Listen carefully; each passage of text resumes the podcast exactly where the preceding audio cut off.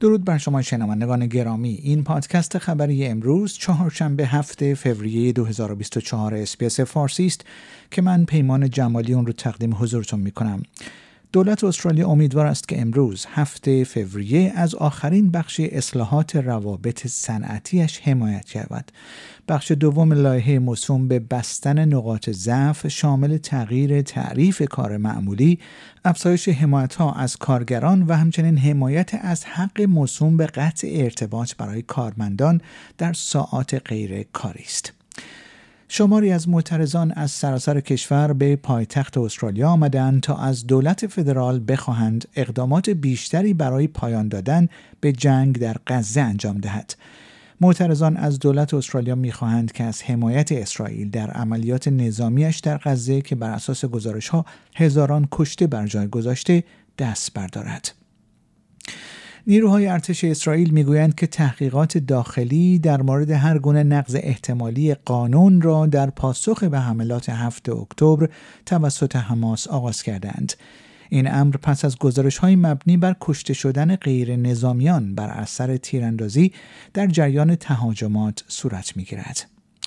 انتونی آلبانیزی نخست وزیر استرالیا میگوید که اکثریت زنان کارگر از تغییرات برنامه ریزی شده دولت او در مرحله سوم کاهش مالیات سود خواهند برد.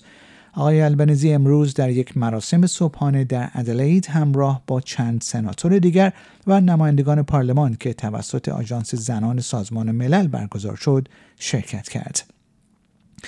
کریس مینز نخست وزیر ایالت نیو ساوت ولز به این ادعا که طرح مسکن جدید دولتش باعث ایجاد اصطکاک در مناطق درون شهری سیدنی می شود واکنش نشان داد. دولت ایالت نیو ساوت ولز در تلاش برای رسیدگی به بحران مسکن در این ایالت قصد دارد ساخت خانه‌های جدید و مقرون به صرفه نزدیک به ایستگاه‌های قطار را به صورت سریع دنبال کند. الیس جیل ادواردز گزارشگر سازمان ملل متحد در حوزه شکنجه از بریتانیا خواسته است تا استرداد جولیان آسانژ بنیانگذار وبسایت ویکی لیکس به ایالات متحده آمریکا را متوقف کند. خانم ادواردز از ژنو گفت که دولت بریتانیا باید استدلال‌های آقای آسانژ را با جزئیات بررسی کند، بر این اساس که او در صورت استرداد در معرض خطر شکنجه و سایر مجازات‌های ظالمانه یا تحقیرآمیز قرار خواهد گرفت.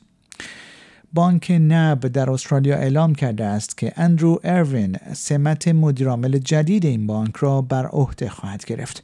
آقای اروین از سال 2020 با این بانک به عنوان یکی از مدیران اجرایی در حوزه بازرگانی و بانکداری خصوصی همکاری کرده است. او پیشتر سمت‌های اجرایی در بانک مونترال، لایکوس اروپا و کریدیت اگریکول را بر عهده داشته است.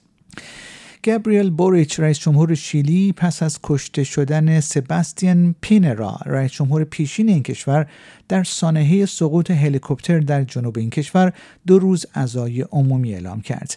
کارلینا توها وزیر کشور شیلی مرگ آقای پینرا را تایید کرد و گفت که 3 مسافر دیگر نیز در این هلیکوپتر بودند.